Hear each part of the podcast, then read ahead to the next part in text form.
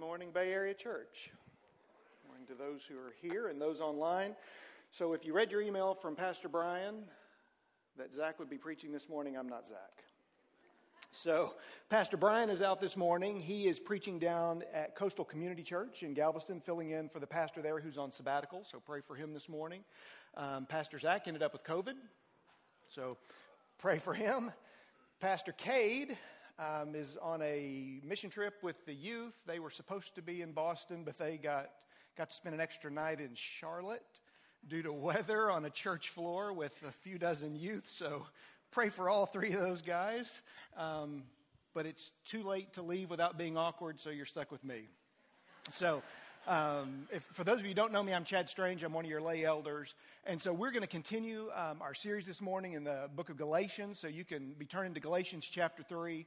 Um, but we're going to continue this study in Galatians. And in full disclosure, I did want to let you know that the, um, the main points of our sermon this morning are from Pastor Zach. So, um, for two reasons. One, they're really, really good. They're very helpful um, to bring out the meaning of this text. And number two, the bulletins and the PowerPoints had already been done. And just for the sake of trying to keep things um, a little simple. So, those main points are Pastor Zach. So, I wanted to give him credit for that. So, as we're studying through this book of Galatians, um, Paul is desperate. Paul is desperate with the Galatian believers and with us for us to understand grace, for us to understand what God has done in us, for us to understand what salvation is.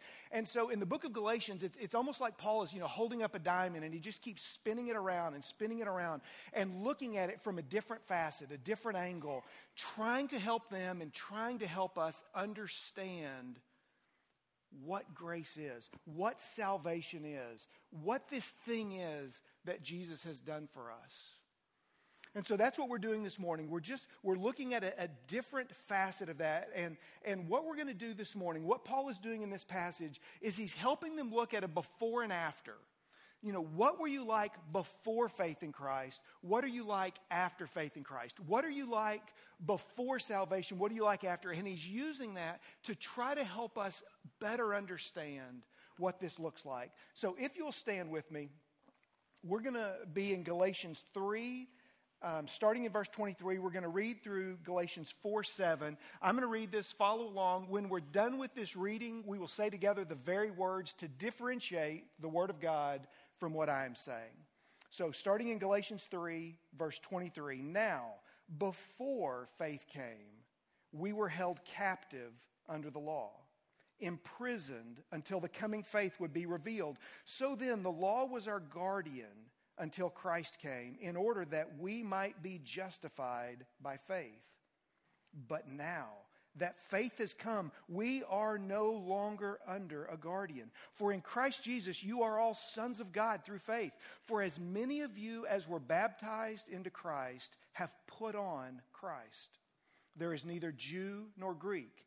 There is neither slave nor free. There is no male and female, for you are all one in Christ Jesus. And if you are Christ's, then you are Abraham's offspring, heirs according to promise.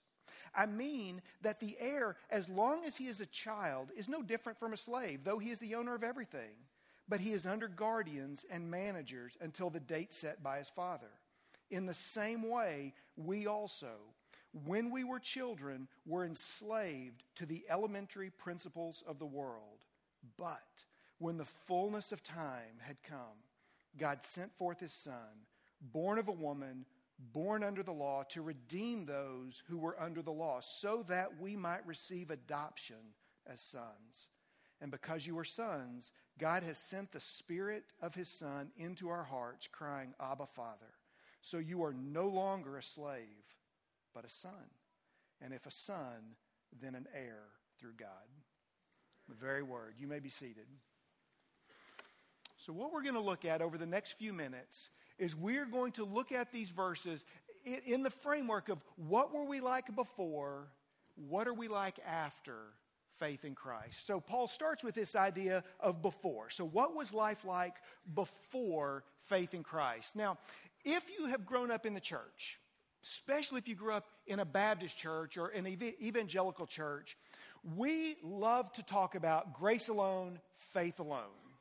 The reason we like to talk about that is because it's right, it's biblical. The problem is, is that sometimes we say, we, we get so fixated on grace alone, faith alone, that we say, okay, there's really no rule for the law. We don't need the law. The law doesn't matter. And Paul has actually talked about that in the book of Galatians. And over the last few weeks, um, as we've gone through this book, we've seen that over and over. So we talk about this idea that when we become a Christian, it is Jesus alone. And that's what Paul was talking about in Galatians. It's not Jesus plus the law, it's not Jesus plus circumcision, it's not Jesus plus anything. And I think most of us, we get that. It's grace alone, faith alone. But Paul is saying here, now wait just a minute. It's like, you still need to understand the role that the law plays. The law doesn't just become nothing. Because if you think about it, every single one of us who are Christians, there was a time in our life when we were under the law. And if you think about it, for every single person on the planet alive today who is not a believer in Jesus Christ, they are still under the law. So, this idea of the law, it matters. It matters to us because that's who we were before Christ, and it matters to everyone currently who is not in Christ. So he wants them to understand the role of the law, what we were like before. And so he says that before faith in Christ that we were captives under the law. And that's one of the blanks there in the bulletin that we are captives under the law. And he shows that in two specific ways, how we are captives in two specific ways. The first is that he tells us that the law is our guard that the law is our guard. In Galatians 3:23, he says, "Now, before faith came, we were held captive under the law, imprisoned until the coming faith would be revealed." He says, You need to understand about the law that, that without Christ, you are in prison under the law. That is the law's job, is to imprison us. So, how does the law do that? The law says you should not, whatever and we do it. The law says you should not do this, and we do it. And so, what the law does is it points out to us our guilt. The law's job is to show us where we fail. It is to show us where we come up short. The law's job is to show us our sin. And the law is very, very effective at that. And what it then does is it shows us that we are enslaved. We can't stop sinning on our own. We're in prison. We are guarded. That's what the law does. Its job is to make crystal clear that we are sinners. And so when you think about the guilt, the shame, the regret that we're all familiar with, that's the law doing its job, showing us that we are guilty and we should have regrets and we should feel shame because we're lawbreakers. That's the law's job to imprison us. Paul shows us a second thing that the law does, which is a little more gentle.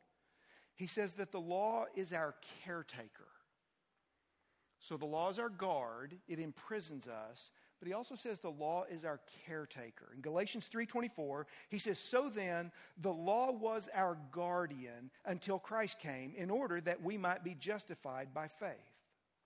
So on the one hand, the law shows us what we've done wrong. It shows us why we should feel shame and guilt and regret.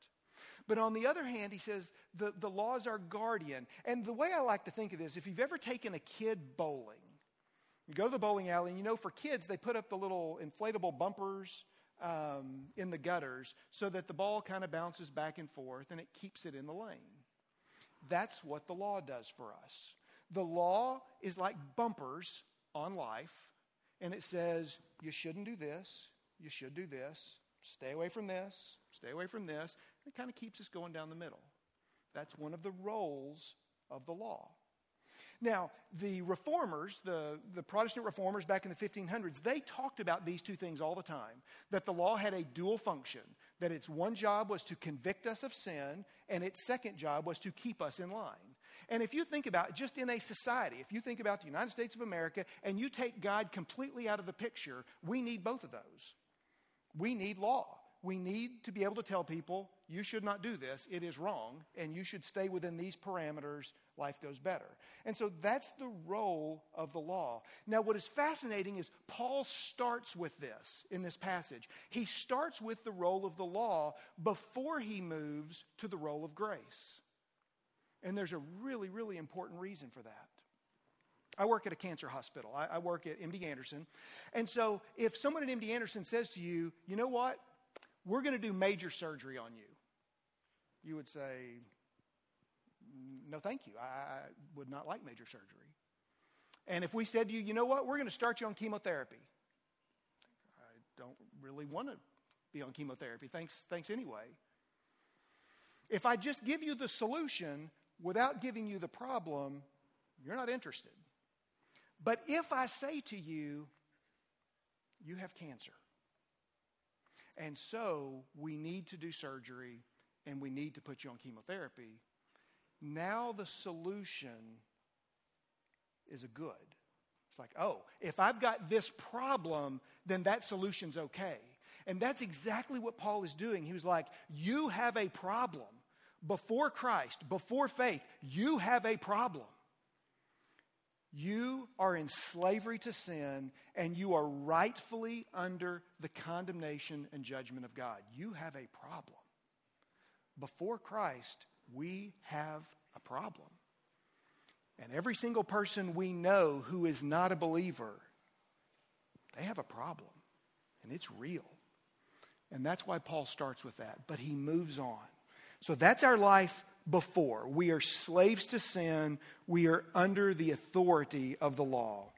But we're going to move on. He moves on in this passage. What our life looks like after faith in Christ. What does life look like after faith in Christ? The first thing Paul shows us is that after faith in Christ, after we have been saved, after we have become believers in Jesus, he says that we are free. And that's one of your blanks to fill in. We are free. Galatians 3:25 says, "But now that the um, that faith has come, we are no longer under a guardian.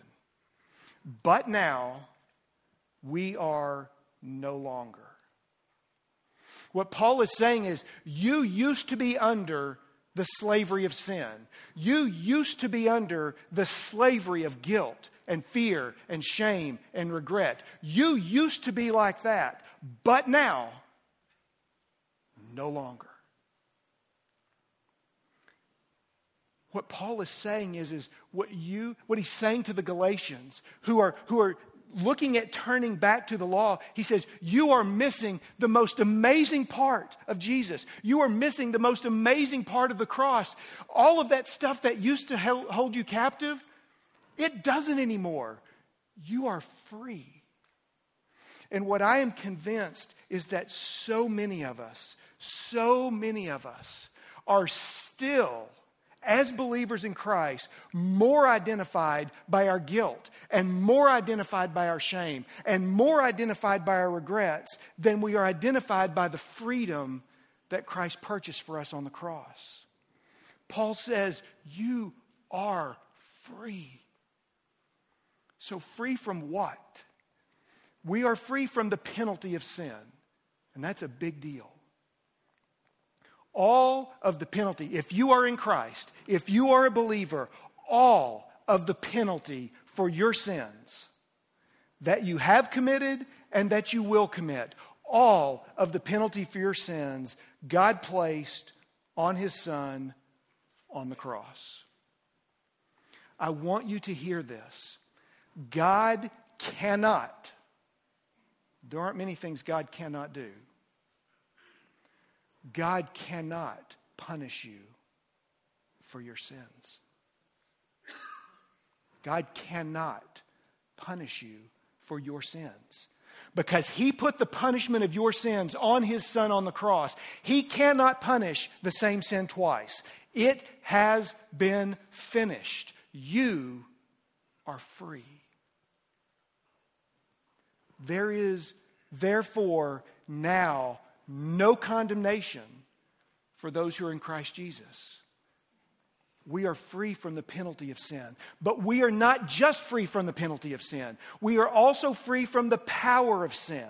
Right now, in our life today, living life, going to work, going to school, the Bible says that we are free from the power that sin has in our lives. This idea that we can't help it, that we're just going to do these things, that is from Satan, not from the Bible. The Bible teaches that when Christ died on the cross, he publicly put Satan to shame. His power was crushed. Which means that in our lives, the power of sin has been crushed. We have the ability to walk in newness of life. But he doesn't just free us from the penalty of sin. He doesn't just free us from the power of sin. He also frees us from the pollution of sin. And let's be honest, even those of us who are in Christ, we well understand the pollution that sin still has in us. We still understand what's still in there.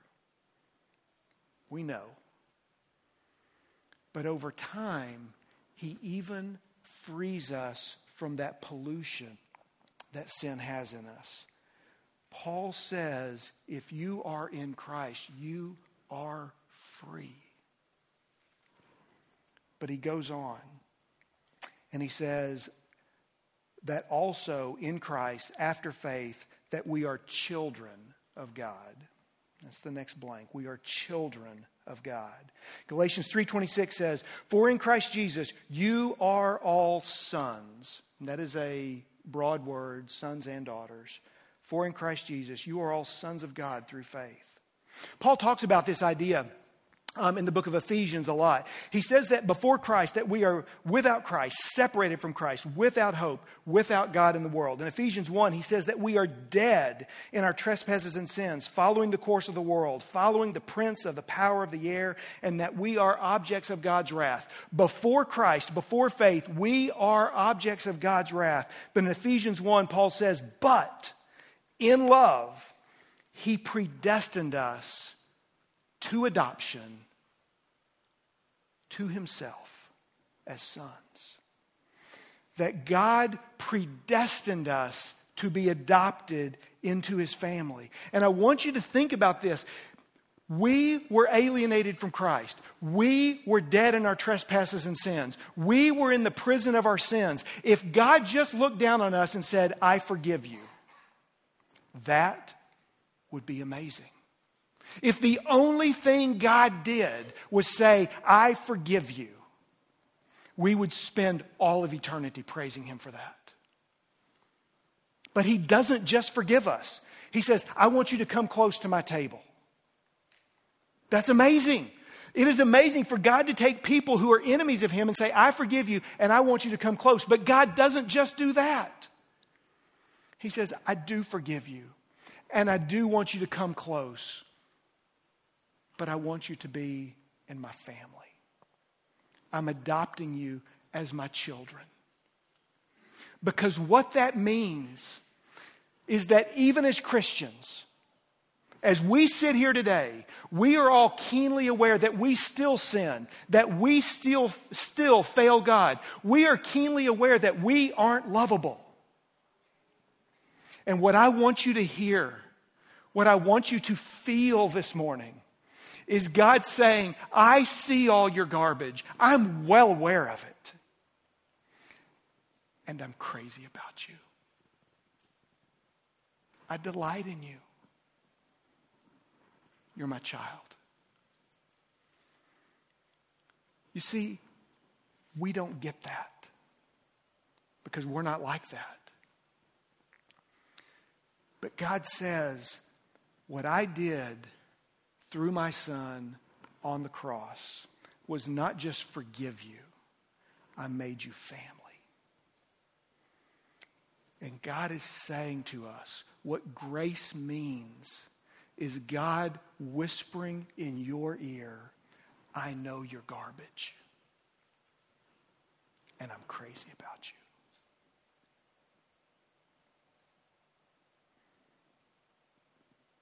Grace is not just having our sins forgiven. God is, grace is having the sovereign God of the universe delight in you. This is not about believing right things about the cross, although that is really important. Grace is about you hearing God's delight in you. And so Paul goes on because this doesn't make sense. You ought to be asking yourself, how is it God could delight in me? I'm not delightful. I'm not. You can ask my wife. You can ask my kids. I'm not lovable. And neither are you. And so Paul shows us how this works. He moves on and he says that we are covered by Christ. Galatians 3:27 says, "For as many of you as were baptized into Christ have put on Christ." We are covered in Christ. This is how this works. So God looks down on me and God looks down on you and he says, "I delight in you. I treasure you. I am crazy about you." And I sit here and think, "How in the world is that possible?" And Paul tells us how it's possible because he says, For as many of you as were baptized into Christ have put on Christ. We have put a giant cloak of Jesus' righteousness around us. So when God looks at me and when God looks at you, the only thing he really sees is the most lovely thing in all of creation to him his son.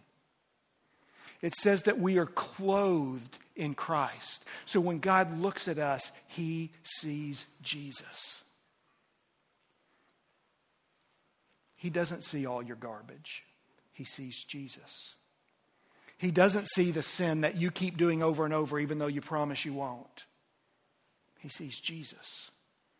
And there's nothing that he loves in all of creation more than Jesus.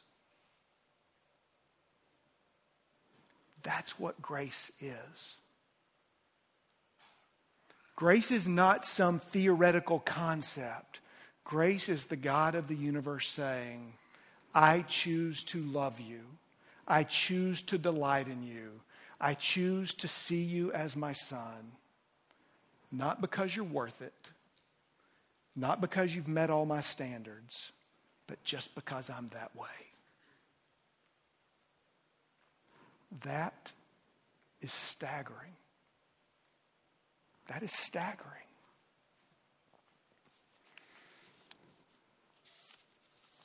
That has consequences.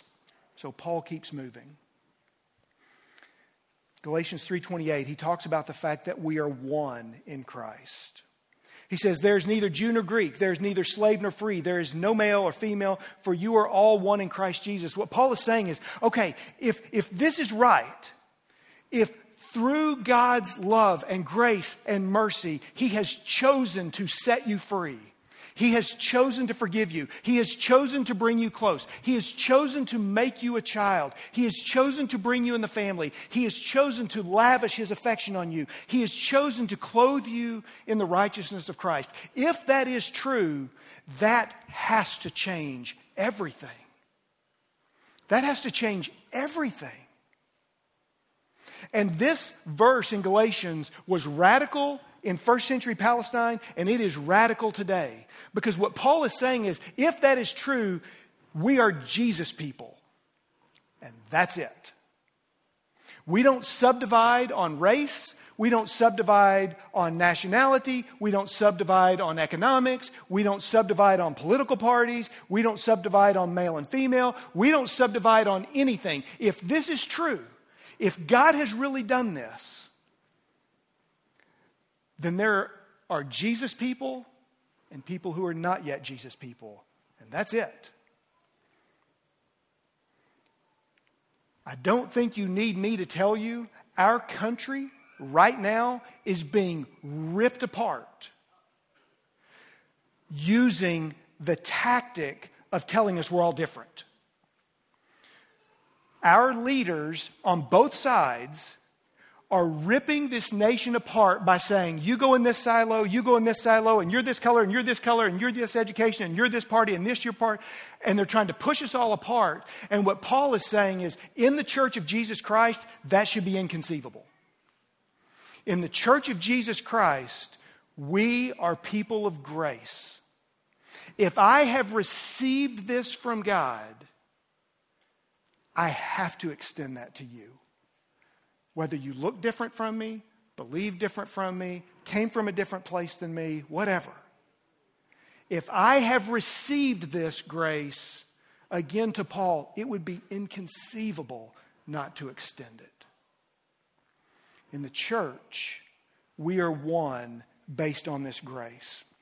The last thing Paul talks about in this passage is that we are heirs to the promise. We are heirs to the promise. Galatians 3:29 says, "If you are Christ, then you are Abraham's offspring, heirs according to promise." And he breaks this down in two ways. Um, Galatians um, 4, 4, and 5, he talks about the fact that we are redeemed from sin to receive adoption as children. Those are some of those blanks. We are redeemed from sin to receive adoption as children um, Galatians 4 4 and 5 says, But when the fullness of time had come, God sent forth his Son, born of a woman, born under the law, to redeem those who were under the law, so that we might receive adoption as sons. Now, I'm going to be honest with you, this is way beyond what we have time for this morning. But this idea of being heirs, an heir is someone who gets an inheritance.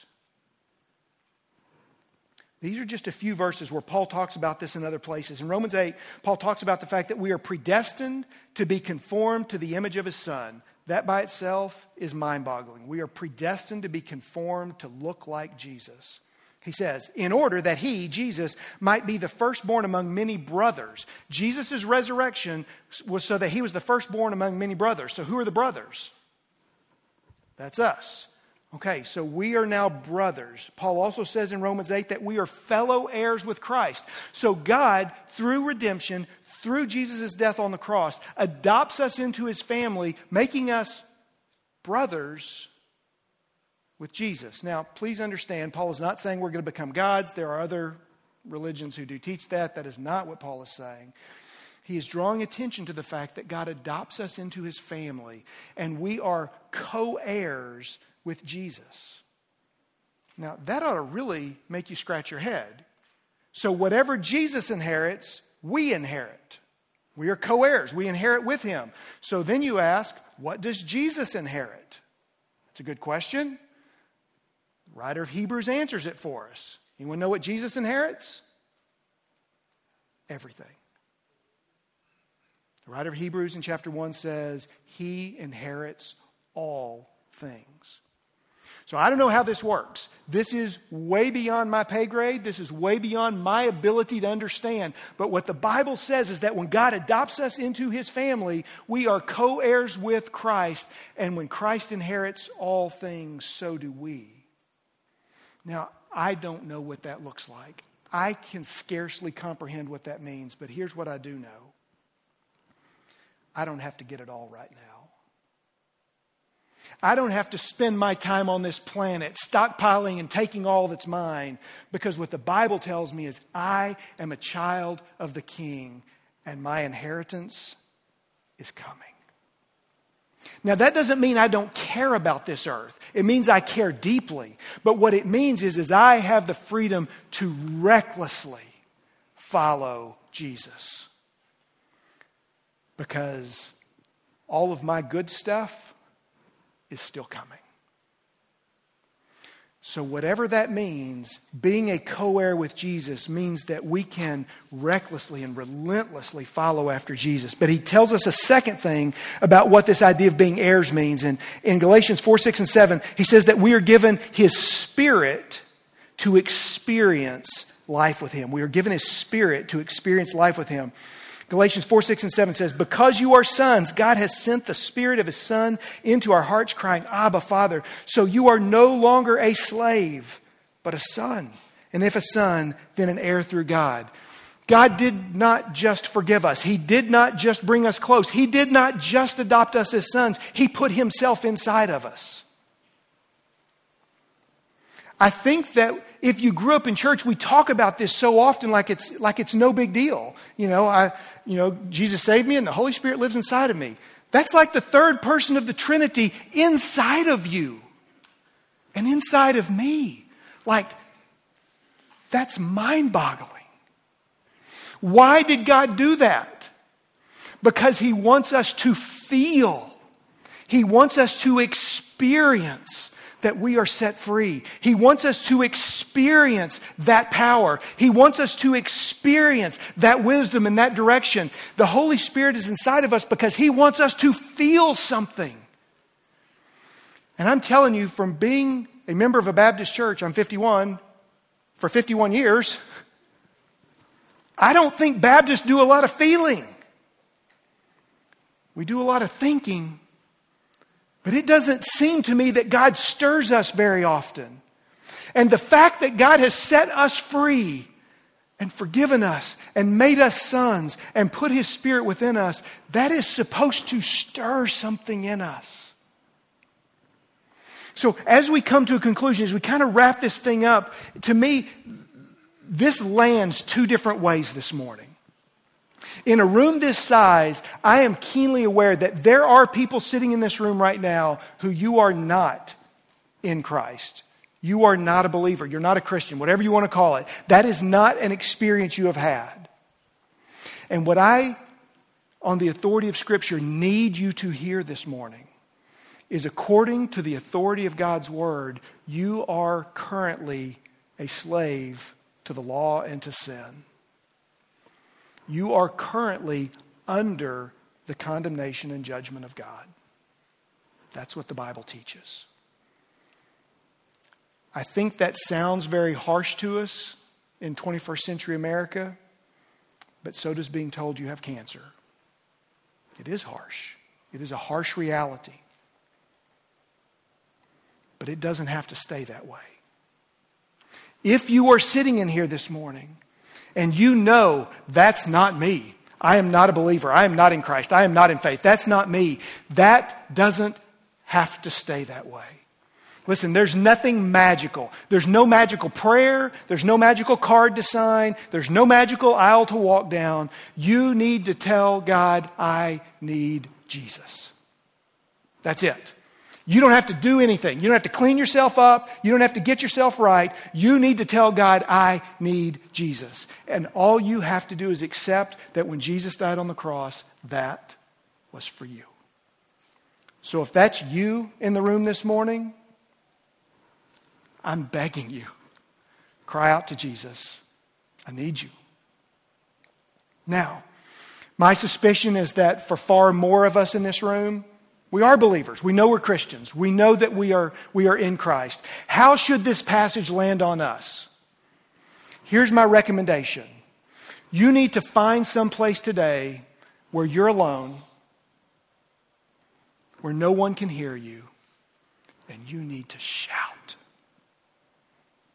You need to cry. You need to tell God, thank you. This is the most amazingly good news in the universe to be set free, to be forgiven, to be washed clean, to be brought in and made a member of God's family, to hear the God of the universe whisper in your ear, I delight in you. That's worth shouting over. That's worth crying over.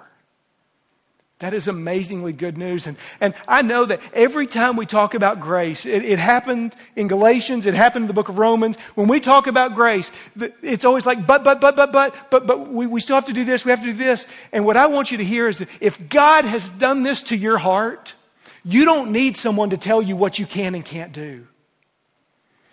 If you feel what God has done through the cross to you, you're not going to be sitting there going, well, what can I get away with? You know, what, what, what can I? It's not, the, it's not the way it works.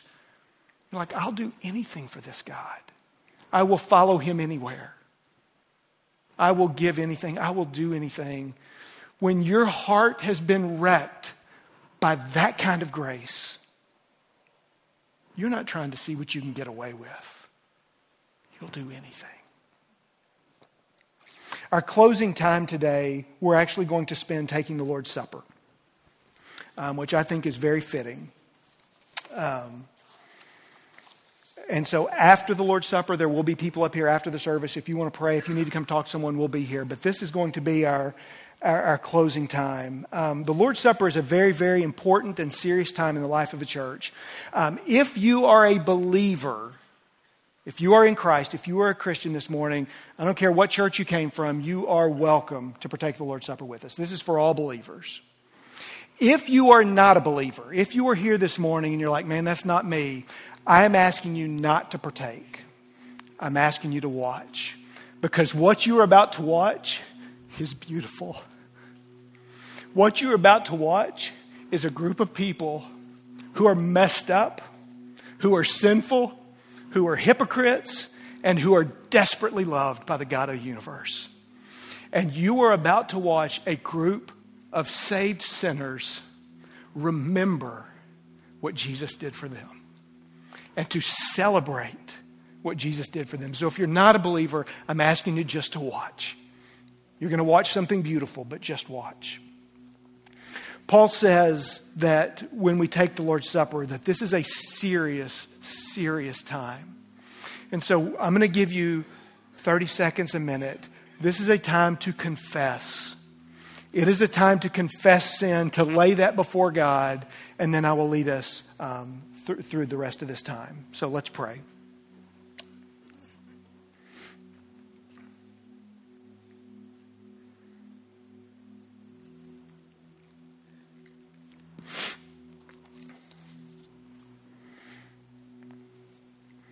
Almighty and most merciful Father, we have erred. We have strayed from your ways like lost sheep. We have followed too much the devices and the desires of our own hearts, and we have offended against your holy laws. We have left undone those things which we ought to have done, and we have done the very things we ought not to have done. And apart from your grace, there is no health in us. Oh God, have mercy on us. Amen.